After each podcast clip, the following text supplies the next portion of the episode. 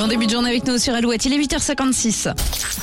Alouette, l'actu en plus. L'actu en plus. La France est une fois de plus mise à l'honneur dans le domaine de la boulangerie. Le mondial du pain s'est achevé vendredi 3 mars à Tokyo, au Japon, sur six pays qui ont participé au concours. La France est arrivée en tête. On était deuxième l'année dernière. C'est le Japon qui l'avait remporté. Une compétition de 10 heures où les candidats devaient réaliser des baguettes de pain, sandwichs et viennoiseries, ainsi qu'une pièce artistique. Le Japon est arrivé en deuxième position cette année, l'Espagne en troisième. Alors qui sont ces Frenchies oui, qui Nous avons Thomas Subrin, meilleur ouvrier de France, Alexandre Lomain et son commis Yann Raimondo. Ils sont montés sur la plus haute marche du podium. Quatre mois d'entraînement, mais pas n'importe où.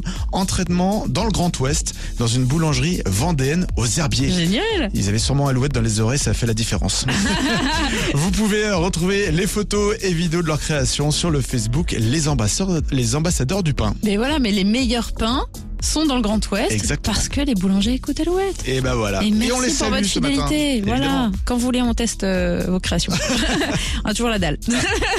Tellement. L'actu en plus à retrouver comme toutes les autres en replay sur alouette.fr. On enchaîne avec toujours plus de hits. Voici Pierre Demar sur Alouette. Tard, tard, un jour je marierai un ange. On fera l'amour dans les nuages. En priant pour que rien ne change, tu sais. Une histoire ancrée dans les âges.